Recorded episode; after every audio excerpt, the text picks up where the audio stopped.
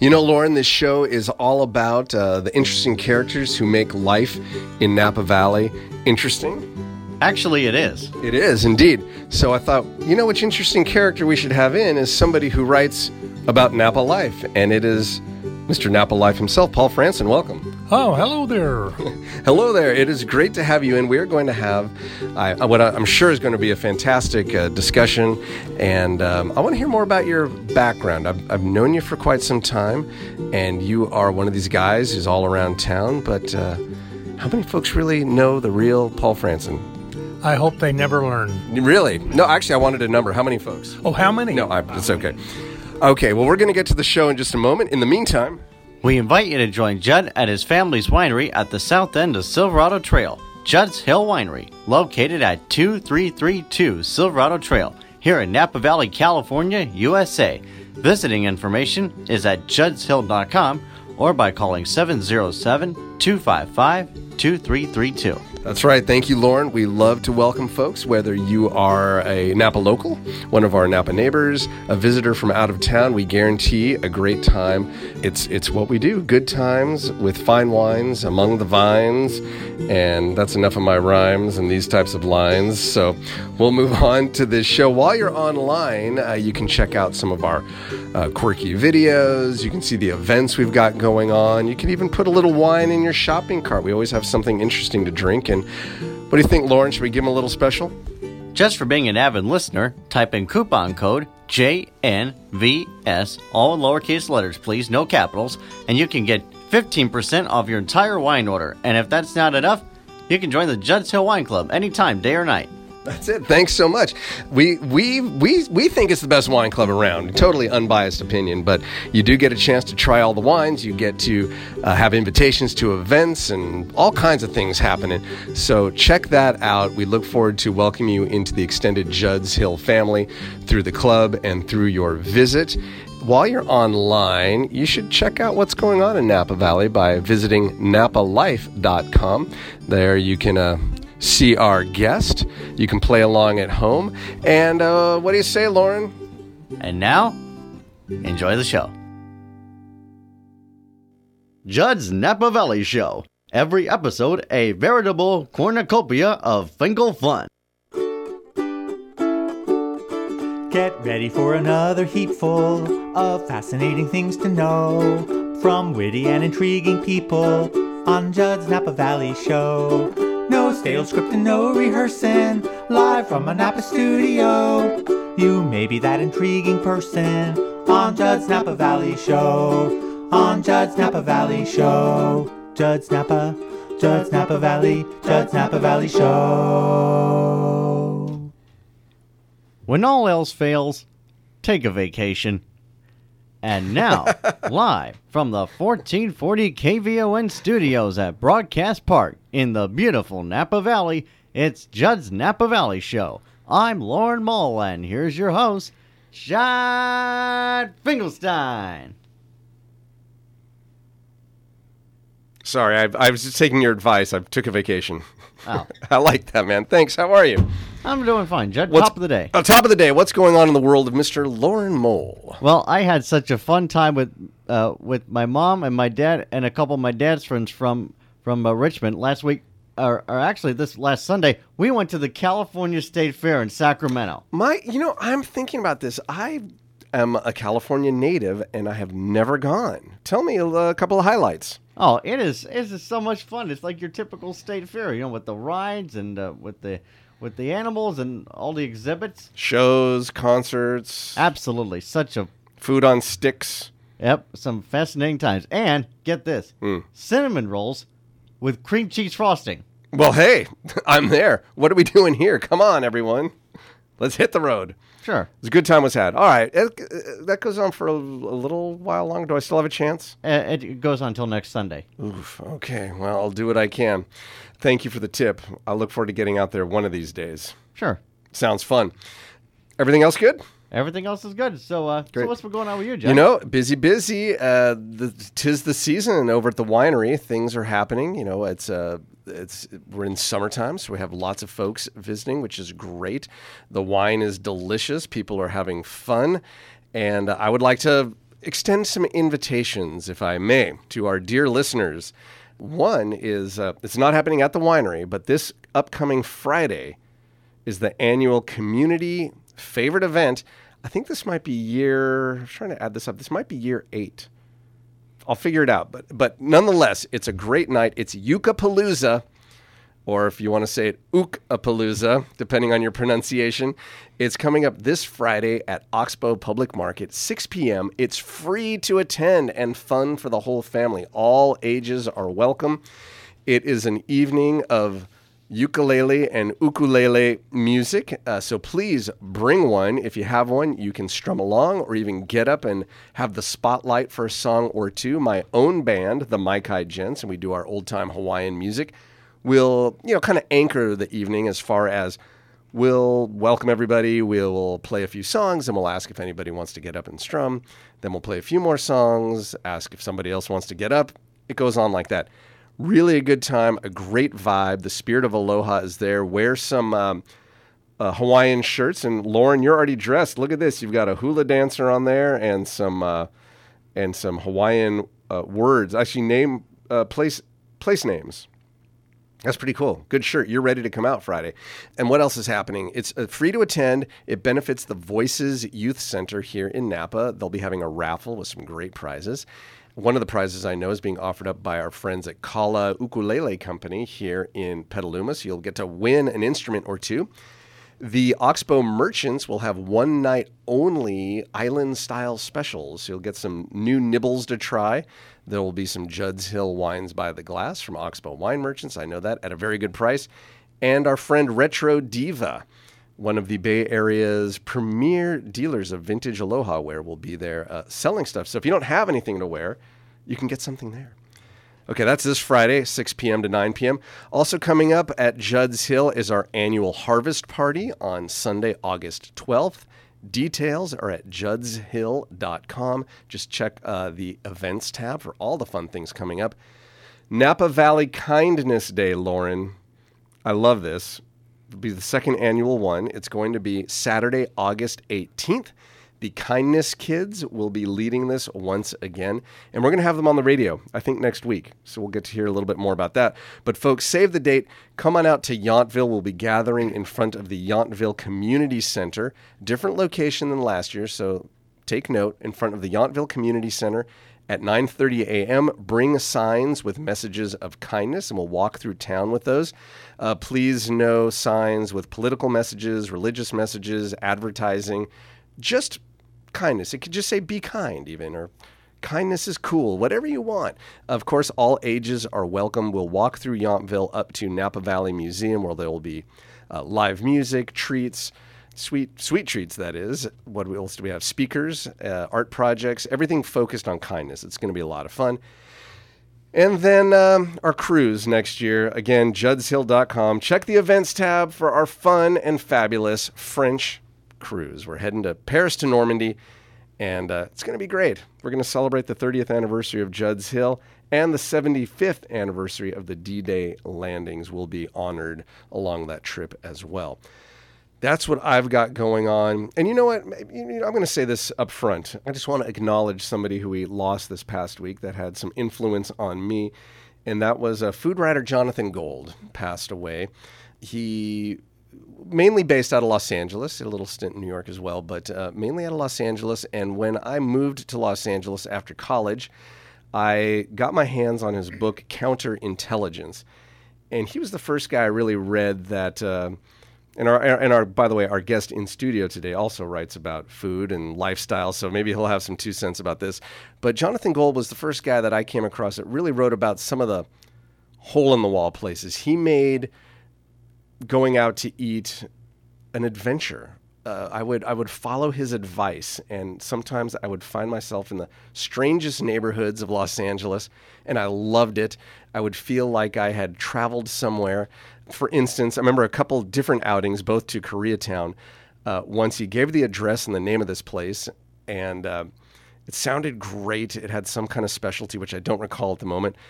And I showed up at the address with a friend, and um, it was in a strip mall, which is expected, except every place shared the same address, and every place had had Korean signage, so I couldn't even read the name of the place. So I didn't know which door to go in.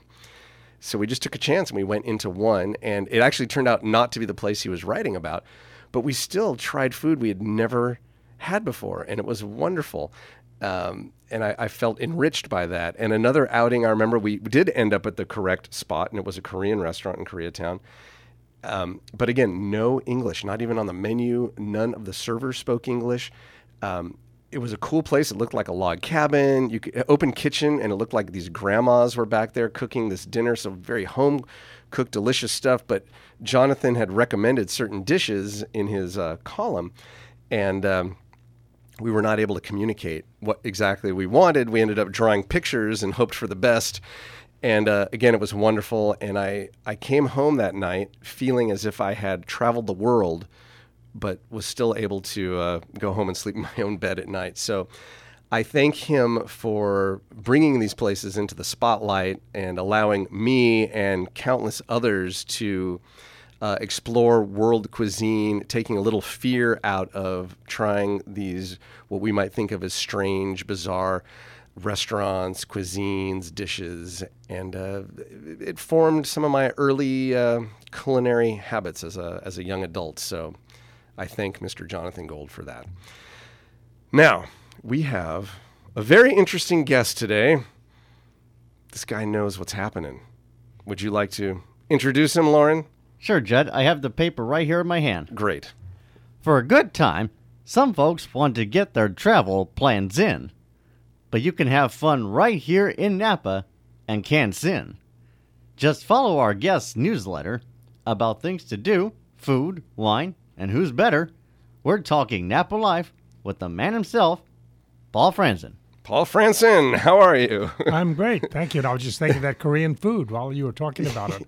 You know, I think as now that you mentioned, I think we might have had Korean food together once when the Silverado Resort.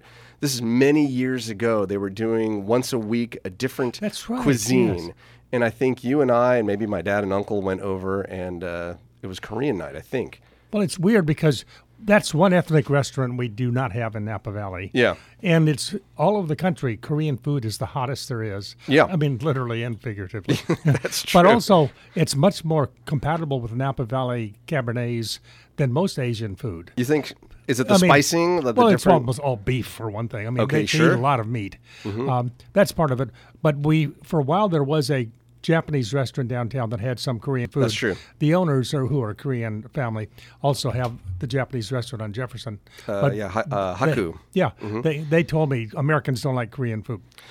I, I don't know how to speak in the broad sense, but this American certainly does. Yeah, I even make kimchi sometimes. That's I right, I yeah. just got some Napa cabbage, and I'm I didn't get to it last night because I had some people over. But uh, it takes a few days, and it's much better in, than what you get in those little jars that cost you know six dollars for Mm. something like that. So anyway, Napa cabbage is part of your Napa life. it, oddly enough, it has nothing to do with Napa, but it, some people call it Chinese cabbage. No, I understand, but um, uh, Paul Franson, you are the man behind Napa Life, which is a website, a newsletter that talks about all the things that go on in Napa Valley. That's probably how many people know you. You are ubiquitous. Um, I'm not sure I know what that word means, but I think that's what you are, is ubiquitous around Napa Valley. Anytime I go out anywhere to some event or opening, and I'm, I'm getting out less and less for whatever reason. I don't know if it's age or I'm just spending more time with family, but anytime I do get out, Paul Franson is right there. You- You're covering the scene. So anybody who is involved in Napa Valley events, likes to get out, visitors to Napa Valley, they know they know you at least through your writing. Well, I, I try to get out there and I like to talk to people. I've been here 22 years now, and uh, it's amazing how much has happened in this valley. But Napa Life, as in the form it is now, started about 15 years ago. Yeah. And then it was four pages a week. That's all I could find to write about in food, entertainment, uh, Yeah. anything. Now it's typically 22, 23. This week it was 23 pages Twenty three pages. and uh, part of it's news, but a lot of it is events, and it's nowhere near all the events. I mean, if you go to the register, you can see lots of, of events at clubs and churches and stuff like that. But I try to pick out the entertainment ones that would be of wide interest. Right, but my focus originally was on food, and of course wine. Wine is sort of important here in the valley. So I hear it talked about once in a while. Yeah. once in a while. Let, let's go back. Let's let's go back to well your background. Where you're. I know you have lived in New Orleans. Is that where you're from? Well, no, my father was in the Army, so we lived all over. I was actually born in Tampa, Florida, Okay. on an Army Air Corps base. It was Oh, no, yeah? air, no Air Force then, uh, just Oh. before World War II. And during World War II, uh, we lived in Montgomery, Alabama, which is where my grandmother was. My father, of course, was off to war in the Pacific, and my Oh, really? grandfather was uh, one of Patton's chiefs of staff, and he was in Europe. And uh, did I say backwards? My father was in the Pacific. Anyway, and then So they they, they were split. One went Yeah. off to uh, the Pacific, one off to Europe. Then we went away, and then during the Korean War, my father was in Korea again, so we went back to Montgomery. And so I have some other friends here in town who are from Montgomery. We're all very happy to be from Montgomery, although things have gotten much better since then. But uh, after that, we lived in the Northeast in Massachusetts. We lived in Virginia. We lived in El Paso, Texas Oh my! and in New Orleans, uh, which was certainly the most interesting of all those places. I was about 11 then, and I went to a school that was had been a all boys. Uh, well, actually, mine had been an all girls school, and my sister went to the one that had been the all boys school because they segregated boys and girls in the public schools then, just like they did in the Catholic schools. And basically, it was like going to a, a Jesuit school. The teachers may have been secular, but they had a Jesuit attitude about behavior and, Oh. and learning and everything. But it was fascinating. Our school dances. This was in the eighth and ninth grade. Started at nine thirty at night In New Orleans. in New Orleans, and we and people there, you know, eat pretty dinner. late. Yeah, well, it's hot and muggy, so oh, people Oh, do yeah. things late. And we used to go down to the French Quarter on the streetcar. You know, eleven years old. My parents weren't worried about us getting mugged or anything. It was no. Uh, we went down there during the day, not at nighttime, and uh, went to Mardi Gras play uh, uh, parades by ourselves and stuff like that. Oh wow, what a what a childhood to have. Um, I love New Orleans. Just anecdotally, we're just down there for our for this year's wine Judd's Hill wine cruise was New Orleans to Memphis. So we got a a good taste of it. I try to get down there as often as possible. So y- y- there was Massachusetts you kind of threw in there, but it sounds like most of your uh, upbringing was considered in the South. Well, actually, it was uh, sort of half. It well, I don't know how you consider El Paso, for example. Well- and we also did live in Leavenworth, Kansas, for a little. Oh, okay. But I went to high school in Arlington, Virginia, which then was sort of southern, but now it's firmly part of the North. Mm, uh, And then I went to college in North Carolina, which is certainly southern. But after that, I zipped back and forth. Oh, and lived in New Hampshire, lived in Massachusetts. Oh, okay. Boy, you have been all over. and then in Georgia and in Arizona, Southern California, and this is where I'm staying. I'm not leaving. You're anchored here. Now, did this, did this, not nomad lifestyle, but moving around? uh, You weren't a nomad, but uh, did that influence your love of travel that you have now, or did you think, okay, that's enough. I need to stay one place. I don't know. Have you always been a travel buff? Because you write about travel now, and no. you do travel quite No, it's funny. I I did not travel. In fact, uh, I, I've been married twice. The first marriage, we didn't go places because I traveled on business, and to me it was just work. Oh, okay. And my wife wanted to travel, and after we split up, in fact, she became a travel writer. Oh, she did. and she traveled a lot, and I've traveled a lot more since then. Um, so it, I guess it may have awakened that in me somehow. Okay. and was your path? I'm curious how you got in the path of writing and public relations. It was a very peculiar one. I went to college. I went to college when I was fairly young, and I had, had taken advanced math in high school, a very good high school, and so I started in math as a sophomore, although I was a freshman. And because of that, I was able to finish in three years. Oh. and by going in the summer. So I majored in math simply because that was I was good at it and I could do it. Uh, so I have a degree in math and I did graduate work in math. But I quick and I taught junior high school math for two years in Southwest Florida. But after that, I went to work for a ham radio magazine. I had a ham license as a bookkeeper. Not knowing anything about bookkeeping, but the boss didn't realize that calculus and uh, analytic geometry and everything had nothing to do with bookkeeping. And I, his wife left him, and she was doing all the work, so I became the editor of this magazine when I was 23. So that's where my writing started, and then I bounced back and forth between actually writing for magazines and being in public relations, which is somewhat related because there's a lot of writing for corporations and then my own agency. Right, right. Wow. Well, it's it's served you well, and so you have a long, a long history with writing, a long history with radio, Yeah. and I, I, I think if this is correct, you you did uh, some radio work in a swamp in Florida. Yeah, one of the weird things first I got a commercial radio license, which in those days was a fairly big deal. You had to take this real long exam and it was full of math, which uh, easy for me. And in those days to have a radio station like this on the air, you actually had to have an engineer on duty at times. Like if you were directional, which means that a lot of radio stations only go in certain directions, Right, you actually had a guy with this. And because there were very few people in Southwest Florida and Fort Myers with that, I was hired one night a week as a fill-in, and that's how I got into it. But the the fact that I had this engineering background was absolutely irrelevant. I mean, it had nothing to do with anything except meeting the regulations. Okay. Did you get on air, or were you just Oh, the yeah, I was on the engineer? air. Oh, Um, okay. they didn't let me on the air until 10 o'clock. This was a hinky dink little town, and there were two radio stations, and the owner of the station liked jazz. So he had a jazz program so he could listen to it from 10 to midnight. Basically, he figured nobody else would listen, but he, it was his radio station. and, uh, and it was fun for me to do that. Uh, the worst part of the job actually was at midnight after we went off the air, I had to go out on this little catwalk about two or three hundred feet into the swamp, literally. I mean, with the to go to the base of the antenna and read a little meter with a flashlight to tell you what, so we'd know how much power we were putting out. Mm-hmm.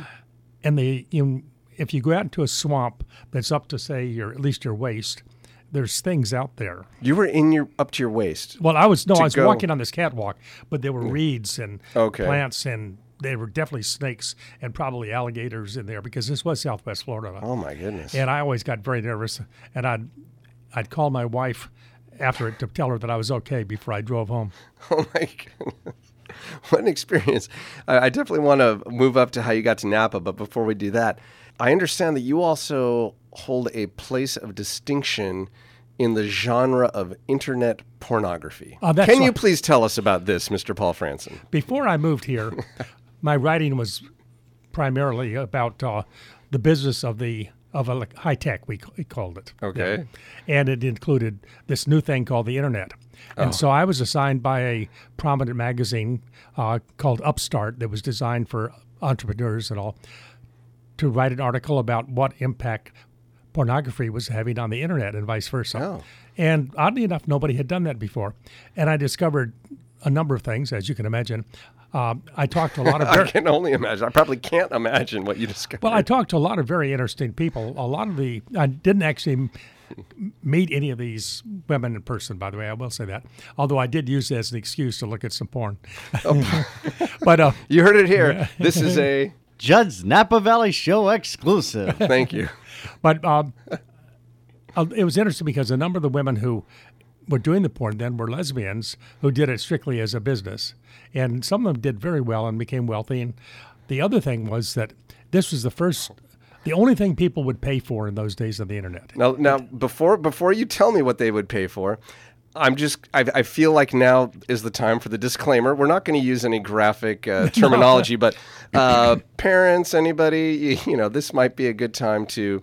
Uh, have a talk with your kids. Uh, okay, Paul, continue. What did people pay for on the internet back then? Well, then? they just paid for visions. Oh, in those days, view was- It was, just yeah. pictures. And what's interesting to me, the most interesting thing was high tech companies like Hewlett Packard and Silicon Graphics, which is no longer around, Hmm. and IBM even, were selling very high powered computers because the video was just starting. The porn sites were the only ones that could afford to have it. And so companies like HP were selling very uh, sophisticated computers and lots of them to pornographers, and they would not admit it. Well, I well since then, I mean, it has become kind of general knowledge that that industry of which you're speaking kind of drives technology. You know, That's what whatever they adopt is what the rest of us are going to be using, whether it's you know, you know, HD DVD or Blu-ray oh, or Oh. VHS over Beta. It's they're the kind of the trendsetters in that. But it's sort of ironic because now there's a huge amount of free pornographic oh. content on online. And, and Okay, you- Paul. and instead, you have to get paid for recipes from the New York Times. that is funny. I, you know, I've never thought of it in those in those terms. Okay, well, let's jump forward, shall Yes, we? I guess that's a good idea. Actually, that is. I've That's, that's fun to know about you. I didn't know that part of your history. The first, uh, anyhow, how did you get to Napa? You said it's been 22 years. 22, 1996. Okay, how did that happen? Well, I was a home winemaker for about 30 years. Uh, first, Oh, but, but I gotta hold you because the hotline's ringing. Okay. I did- uh, let me just see what's going on. Hold on one second, Paul. Let's see, caller, are you there? Hello, Judd. Good morning. It's your mother. Oh, hi, mom. How are you? I'm fine. I just wanted to tell you that every time I listen to your show, I learn something new. Well, that's great. Thank you for letting me know that. Um, Yeah, this this information about the pornography industry and the internet. Wow, it really opened my eyes. Okay, well, mom, I'm glad you learned something new about pornography today. uh, that- you can Yeah. tune. Mom, my, my best bun, uh, Oh, bunny. she she can hear you. He's not wearing headphones, but Paul is uh, saying hi. She's, I'm sure. Thanks, Paul. Thanks, Paul. So yes, I'm glad that you tune in. I'm glad you can listen to your son's show and learn about internet pornography. Thank you, mom. I can hardly wait for next week. So, hi, Paul. Hi, Lauren. Bye, Judd. See you all. Talk to y'all later. Okay, thanks, mom. Bye. Okay, thank you, Paul. Uh, you've uh, educated my mother a little bit, and who knows what she's doing at the computer right now. I'm sure that my 15 year old grandson could tell her a lot more than I can. oh dear. Okay, so uh, 22 years ago, you were a home winemaker. Uh, yeah, I started in uh, when we moved to Texas. Did I mention Dallas? We lived in Dallas. Okay. And there were grape gri- grapevines growing in the backyard. So I made wine out of the Concord grape and Thompson seedless, and it was probably the worst wine ever made, but it got us interested. Then we moved to Southern California, where I had access to decent grapes, and then moved to Los Gatos, where even better. And while I was in Los Angeles, some friends ran a home winemaking shop, and they moved up here and one of them became the winemaker for Francis Ford Coppola, his first Rubicon, and the other, his, his wife worked for uh, Mayacamas. And anyway, we used to visit them, my ex-wife and I, and um, make wine and have a great time. Yeah. About some of the happiest days I can remember were those days in Napa Valley, drinking, making wine, and, and having a good time. So when late, many years later, I remember those happy times, and when I decided to to move out of New, or- uh, out of New Orleans, San Francisco, where I was living right then, I I came up here and ended up living here. And that was that. Okay, well, we're going to talk about life in Napa Valley. In fact, napalife.com, your website, your newsletter, uh, getting involved in some wine, PR, travel writing, freelance writing, on and on and on. Uh, but we do have to take a break. We'll be right back. Okay. We'll be back with more of Judd's Napa Valley Show right after these messages. Everyone's a Finkel friend on Judd's Napa Valley Show.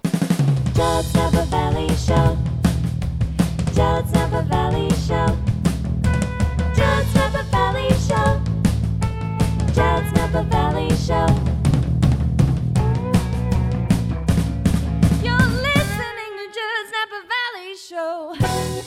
At 1440 on your AM dial in Napa and streaming live around the world at kvon.com. Back to Judd's Napa Valley Show. Thank you very much, Mr. Lauren Mole. Um, we are sitting here, we are talking with Paul Franson, Mr. Napa Life. Uh, he's the guy that knows what's going on and wants you to know what's going on in Napa Valley. His website is uh, napalife.com.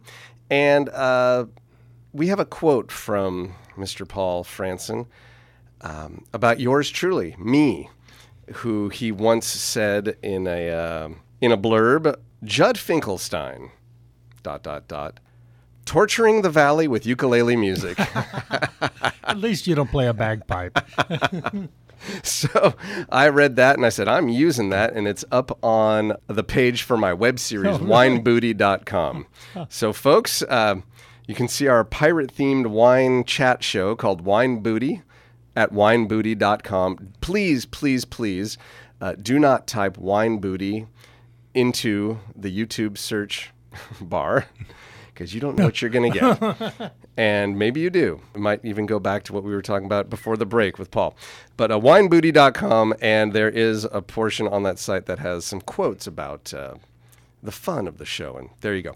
Anyhow, uh, let's talk about life in Napa and Napa life with Paul Franson. You have been here 22 years. know, uh, there the first few. It sounds like first seven years. I don't know what you were doing, but we can get into it. And for 15 years, you've been writing Napa Life. Right. So why don't you take us through a little bit what life has been like for you? When I first came t- to town, it was in January when I was looking to move up here. I visited downtown Napa, and the few businesses were open had sandbags in front of them. Ooh. So I bought a place just south of St. Helena, right south of the uh, V. Sattui winery. Mm-hmm. I lived there for a few years before I actually came down to Napa.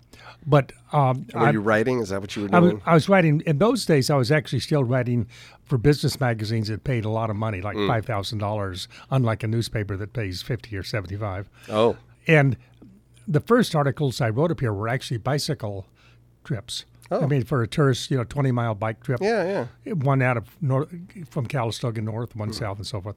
And I did that because the editor of Inside Napa Valley, um, Gail Chablis, asked me if I could do that, and I said yes, of course, not having never done it before. And then that sort of graduated. The the Register had me write about Up, Up Valley. I wrote a column called "What's Up Valley" uh, for a while, and then when I moved to Napa, it sort of expanded. And I was actually doing something like a short version of Napa Life for the Napa Valley Register for quite a while, and they fired me. So I went and created a, the newsletter, and it's worked out pretty well. The first one, as I mentioned, was four pages. Now Yeah. it's about twenty. And folks can find it. It- you- You're still writing it. You're updated every week. It's Napa Oh, yeah. Life. I have not missed one single week. Not one week. And people Even when I've been traveling, I, I've gotten them, gotten them done. you update, update it remotely. Even this is a uh, it's a subscription. Folks can It is. subscribe. It's a. It's fifty dollars a year, a dollar a week, fourteen cents a day, if you want to think that way. Sure. Which these days is about, you know, fifty dollars about what you it costs for a glass of wine at some of the restaurants in Lo- I, you're not kidding. I've, I've been to some of those restaurants. Um, It is, uh, and then there are other rates. A lot of hotels and wineries pay a group rate, and the county does, and the city, and you know stuff like that. Okay, well, that's that's all at napalife.com. And you've written, I mean, you continue to write that, but you also write for many other, you know, kind of freelance articles, and Right. and you've written for Food and Wine, for Wines and Vines, for Napa Sonoma Magazine, and um, recently, uh, one one of my new favorite subjects you wrote for. Napa Valley Life about uh, our new baseball team, the Right, yeah. Silverados, which I'm a big fan. I love getting out there. Yeah, that's it's funny. It's great. Uh, I've also written for Napa Valley Life, and it, it drives Carrie, who owns it, nuts that I have Napa Life and she's Napa Valley Life. and a lot of people do get confused about that. We have nothing to do with each other, except that I do write for them sometimes. Yeah. In fact, I just wrote an article about the 25th anniversary of, Don, of Bistro Don Giovanni. Oh yeah, I didn't realize until I went over to talk to Giovanni that it had been 25 years. And then I'm doing some stuff for Napa Sonoma right now. But actually, a year ago, I decided I'd I was going to stop, and so I stopped writing for the wine business magazines, Wines mm. and Vines and Wine Business Monthly. That were actually very good. They pay well, they pay expenses, they pay on time, and they're good people to work with. But I just find they said it, you know, I didn't really need to do that, and I stopped writing for the Register then, and then things sort of crept back in. So what? And did you stop that because you just wanted to focus on something that was just more enjoyable to you, or what? What was the impetus? Well, part of it was I'd been doing it a long time. Partly I was getting old, you know, and I didn't see any real. I didn't really need the money. It's not that I'm rich or anything, but I really didn't need to do this. And a certain number of those articles were things like going out and interviewing people who manufacture pumps for wineries. Oh, I see. And it's not the most exciting I see, I see. thing So- in the world. You wanted something that uh, really floated your boat, So the metaphorically. Although you did live on a boat for a while. Yes, I lived. I, have had a number of boats, starting with a little 15 footer when I was young, first uh, working. But I lived on a 41 foot boat in the Caribbean and the island they call Antigua. We Yeah. called Antigua for a few years, and uh, it was a very fascinating time. But I had problems like the boat blew up. I mean, the engine blew up. That sounds and like the a boat problem, sank. yeah.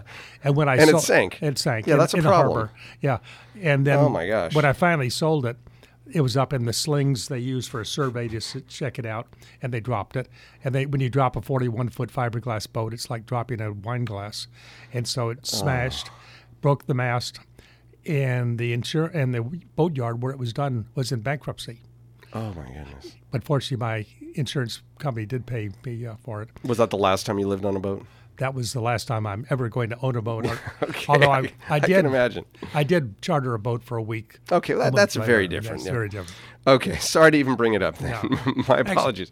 It's it was a disaster then, but looking back, it was a lot of good stories. We'll have to have uh, another segment about life in the Caribbean, which brings up the question: Is it Caribbean or Caribbean? The people down there call it Caribbean, Okay, thank you. Then but most people call here it. call it Caribbean. I don't know why. Okay, back to writing and life in Napa Valley. You're you're also behind a, a very well known book. I mean, at least amongst the wine industry, called "Spinning the Bottle," which you co-wrote with um, PR guru, the late great Harvey Posert. Right, yes. It, it was Harvey's idea to write it. I never actually, well, almost never did wine PR. I did PR for companies in high tech, including Hewlett Packard and others. Um, I did a little bit of wine PR for Chalone Wine Group because one of the investors in Chalone was also an investor in a lot of my companies, and it was great fun. But they complained about the bills. and but anyway, skip forward. So Harvey wanted to do this book, and we actually solicited, mostly he solicited uh, chapters, anecdotes from various people in the PR business, and we put it together and self-published it.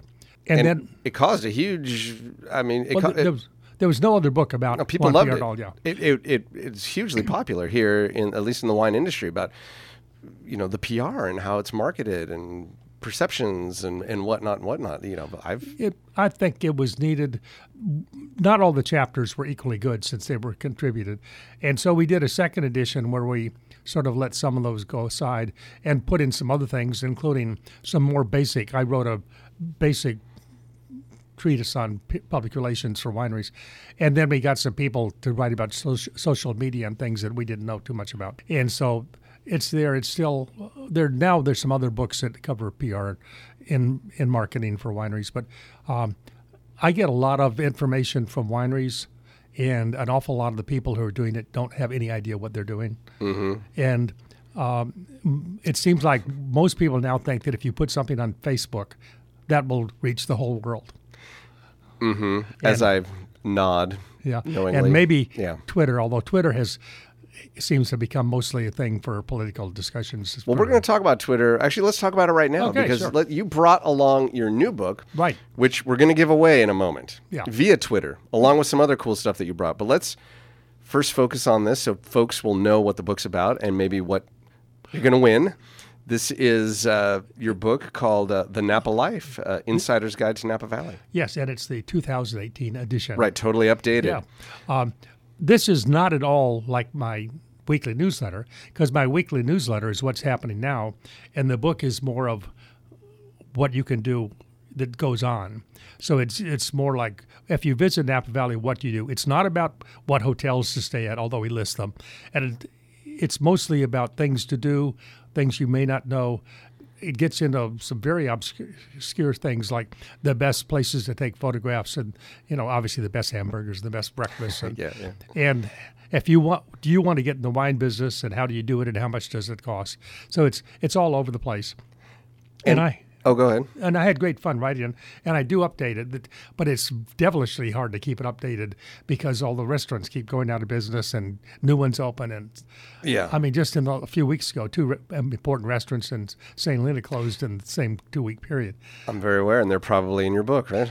They are not. This one is not quite updated to that level. Okay. but it's updated until earlier in the year. Well, right. That's what I'm saying. Yeah. But you, I was reading about this book and how it, how does it utilize modern technology? One of the selling points I was reading Ah. a blurb about you can use this book in conjunction with your device. Yeah, we know everybody who goes traveling these days has a phone, Right. and they can find out times and places and how to get there and make reservations and uh, even decide where to stay.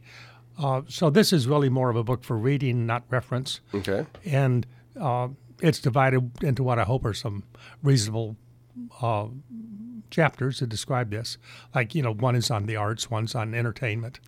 Uh, there are others on obviously on wine and food and stuff like that.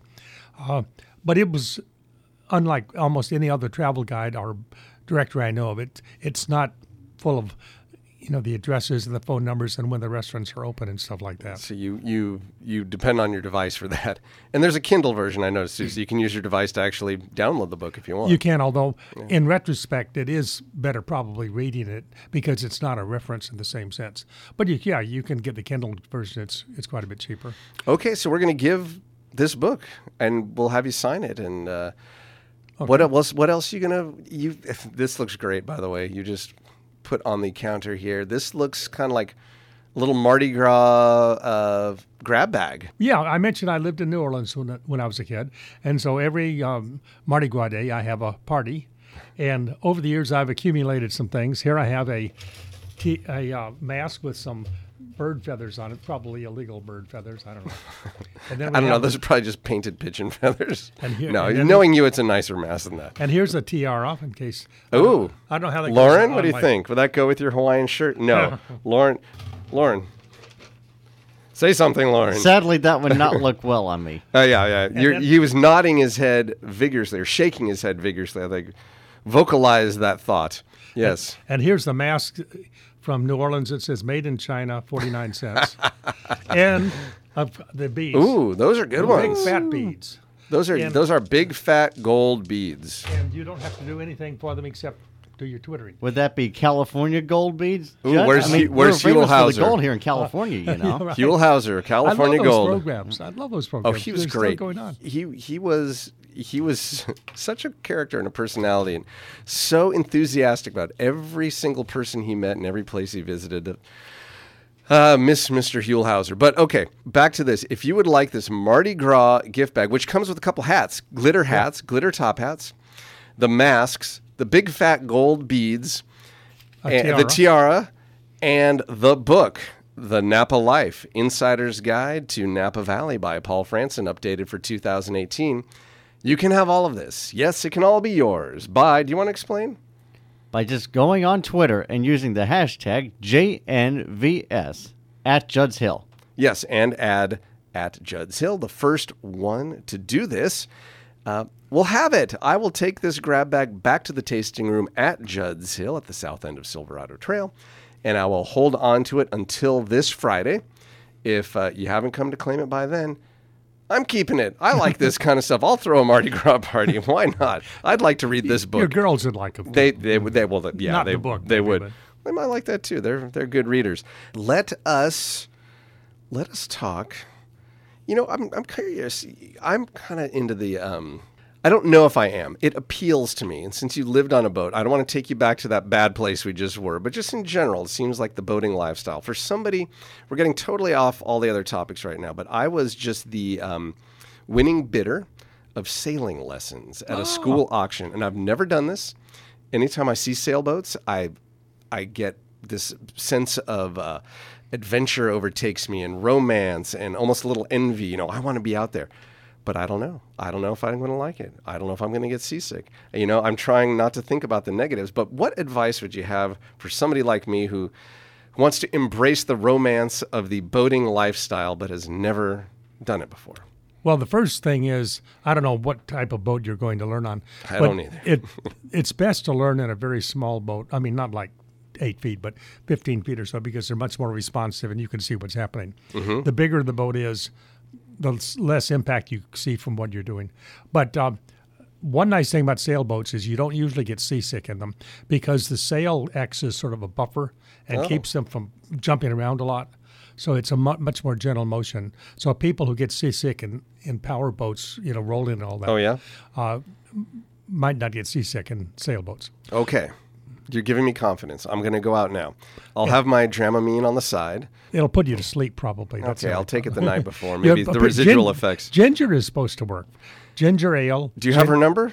I'll bring her along. That's great. Good point. All right, we have to ask you a question that we haven't asked uh, yet. We haven't even broached this subject, and I hope this is going to be okay with you. I don't know if anybody else has ever asked you this, and I don't recall uh, reading you writing about this. So if you don't mind, Paul Franson, do you do you go nuts for donuts? Because you saw this box out there, you thought this was like a week old that someone had brought in, but no, this is a fresh delivery today. Oh, really? From our friends at the good old Buttercream Bakery. Wow. I'm going to put them in front of you. getting- Just got. Wow. Yeah, they just got in Bon Appetit magazine a little uh, write up. So if you wouldn't mind choosing one of those out of a whole assortment, we've got the sugar nub, I'm the apple spice. very basic looking one. yeah, the very basic looking apple spice. It's delicious. Is that what this is? Yeah, if one you of don't. these looks. disgusting. But no, that's which one- tastes- which one are Oh, the- that's just a big lump of fritter dough, I guess. Is, That's the nub. That's not nub. what they call it. I call it the nub. It's actually it good. actually it's looks dense. very good. Okay, it is. It's a beignet on steroids, is what that is. Okay, this apple spice. You are a renowned uh, lifestyle writer. Just give me two sentences on that donut, if you don't mind. I get to eat some of Uh, it. y- yeah, you can eat it while you ruminate and masticate. It's very good. It's it has a cake texture. I expect it to be, a, you know, that light yeast, The raised. raised type. Yeah. So no, it's very tasty. It's got a lot of cinnamon on it. Mm-hmm. I didn't even know it was apple when I picked it, but it's uh, it's delicious. And Okay. I, I didn't have any much breakfast, so this is good. Okay, well, we're, we're here to make you feel good. Um, hospitality is my middle name. And now it's time to play everyone's favorite party game here on Judd's Napa Valley Show. This is Mad Libs. That's right, Paul Franson. You are a writer. You should be very good with this word game, this Mad Libs style fill in the blank game. Are you ready to play? I am ready. Okay. The first thing I'm going to need from you is a plural noun, more than one thing. More than one thing. Yeah. Pigs. Pigs. You got it. Ooh, this could be fun. We've talked about travel, but you can pick anywhere uh, that happens to be a geographic location. Well, it's not easy to get to, but Pitcairn Island. Ooh, Pitcairn. That is that. That's where the mutineers landed, right? That's right. From Mutiny on the Bounty. Right, and they have a strong connection to, Napa. They have a big connection to the Uh, what is- Pacific Union College. Oh, I'm. They they have uh, missionaries who go down there and Oh, oh, support oh, them. oh, oh, oh, I see. And that's uh, where is that? Is that kind of west of Easter Island or somewhere in the South Pacific? Yes, it's um it's actually east of Easter Island. East of Easter I Island. think. But Okay. anyway, it's it's very far away from everywhere, which is why they went there. The mutineers did, and then they burned the ship so none of them could leave. Oh my goodness. Okay, another story for another time, but fascinating.